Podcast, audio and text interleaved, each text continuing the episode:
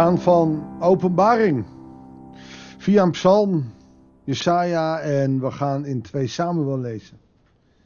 Maar ik heb het zo geschakeerd dat eind van het jaar, oftewel in de laatste week, we de laatste twee hoofdstukken van openbaring zullen behandelen. Dit jaar. En dat vind ik een hele leuke soort van overwinning. Nog nooit in die 13 jaar van de podcast gehad. Een heel Bijbelboek in een paar maanden. Hoe leuk is dat? We gaan eerst even de boel onderbreken en gaan vandaag een psalm doen. Maar voordat ik dat wil doen, wil ik toch weer mijn jaarlijkse oproep doen. Hoewel ik van sommige mensen af en toe een gift krijg en onlangs ook een grote gift had, wil ik ook dit jaar weer een collecte doen voor de podcast. Omdat de app, die nu zeer professioneel is en ook nog verder doorontwikkeld gaat worden, maar ook Soundcloud zijn kosten aan verbonden. En in de afgelopen jaren hebben sommige mensen gedacht en gemeend mij daarin te willen ondersteunen. En daar ben ik ontzettend blij om. Jarenlang heb ik het altijd gedaan zonder dat en de kosten worden nu groter. Uh, en dus doe ik een beroep op voor hen die dat kunnen en die dat zouden willen. En die het nog niet doen, want er zijn mensen die geven af en toe al wat. Dan bedoel ik jou niet, maar voor anderen zou ik uh, een oproep willen doen om in deze maand een uh, kleine bijdrage aan het Bijbels dagboek te geven. In de app, de nieuwe app, waar ik elke dag nog trots op ben, staat ook waar je dat kan doen. Op internet kun je de gegevens vinden via www.azar-missiefonds.nl slash bijbelsdagboek. Um, daar staan de gegevens van de bank op en um, daar kan je ook op zien hoe je mij kan ondersteunen. In de app staat het onder contact. Het is een rekeningnummer bij de Rabo en het is een ambi-stichting en je kunt je gift aftrekken van de belasting. Ik wil nu alvast iedereen bedanken die daar gehoor aan geeft. Lukt het je niet of heb je het niet? Ik neem je helemaal niets kwalijk. Het is gewoon vrijwillig omdat we samen een stukje evangelie ook mogen doorgeven. En een van de dingen die ik daar veel belangrijker in vind, is dat de app nog doorontwikkeld wordt. En dat iedereen als je de app opent een knopje heeft waarin je op kan klikken. En dan deel je de app met een ander. Want het zou veel mooier zijn om met nog meer mensen te gaan luisteren. Mensen die vaak een dagboekje niet kunnen lezen. Mensen die niet de discipline hebben om elke dag even stil te zijn. Of het gewoon vergeten. Via de app krijg je nu elke dag ook een reminder. Nou, genoeg reclame. We gaan door naar een psalm van vandaag. Goeiedag, hartelijk welkom bij een nieuwe uitzending van het Bijbels dagboek. We lezen psalm 123. Een pelgrimslied. Van wie de psalm is weten we niet. Maar er staan mooie dingen in. Een pelgrimslied is vooral bedoeld om als pelgrims op pad te gaan naar Jeruzalem. Waar je ook Israël zat, je ging naar Jeruzalem, zeker één keer per jaar. Om daar de feesten te vieren. De Pesach bijvoorbeeld. El Israël loopt leeg richting Jeruzalem. En pelgrim betekent onderweg zijnde, zing je liederen.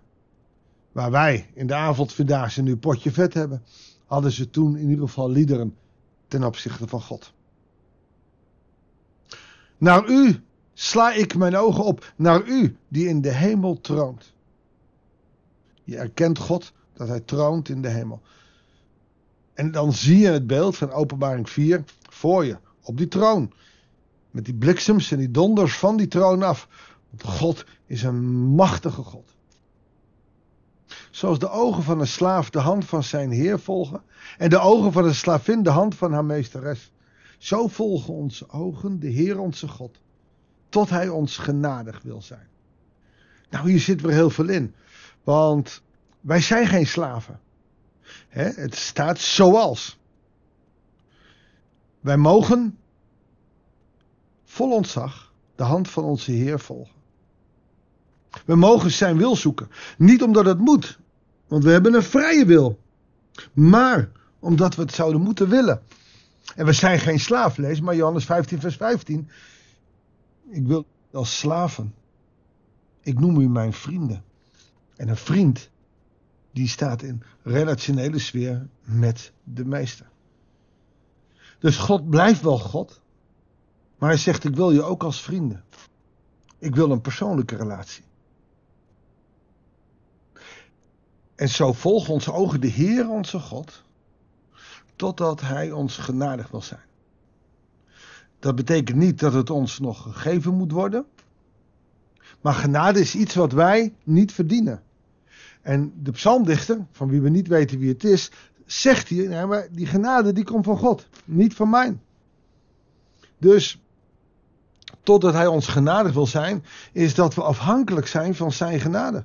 En daarom bidt hij er ook om in vers 3. Wees genadig, Heer, wees ons genadig. Wij worden veracht meer dan te dragen is.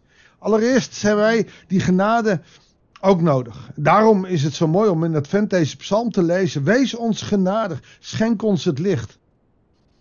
Nou weet ik dat we met Advent en Kerst terugdenken aan het kindje in de kribbe. En hij was het licht op de wereld. Maar Advent is ook vooruitkijken. Als eens het grote licht weer op de aarde zal komen als hij verschijnt op de wolken. Maranatha, zal hij het licht in deze wereld zijn.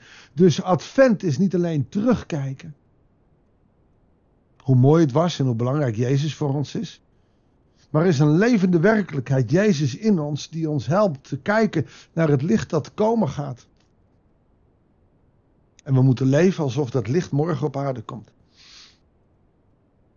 En in deze tijd des te meer. En daarom klopt het ook. Wij worden veracht meer dan te dragen is. De christelijke kerk wordt vervolgd. Hier in Nederland door het kapitalisme. We hebben het te goed. We hebben God niet nodig. We hebben de kerk niet nodig. We hebben elkaar niet nodig. Ik, ik, ik. Dus ook het egocentrische, ikgerichte maatschappij is de onderdrukking van ons geloof. Maar hoeveel landen worden mensen niet werkelijk waarom hun geloof ook vastgezet? Wij worden veracht. Meer dan te dragen is. Natuurlijk, op televisie zie je wel een spotternij op christenen.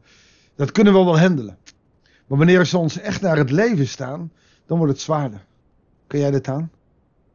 Heb je wel eens wat van Open Doors gelezen?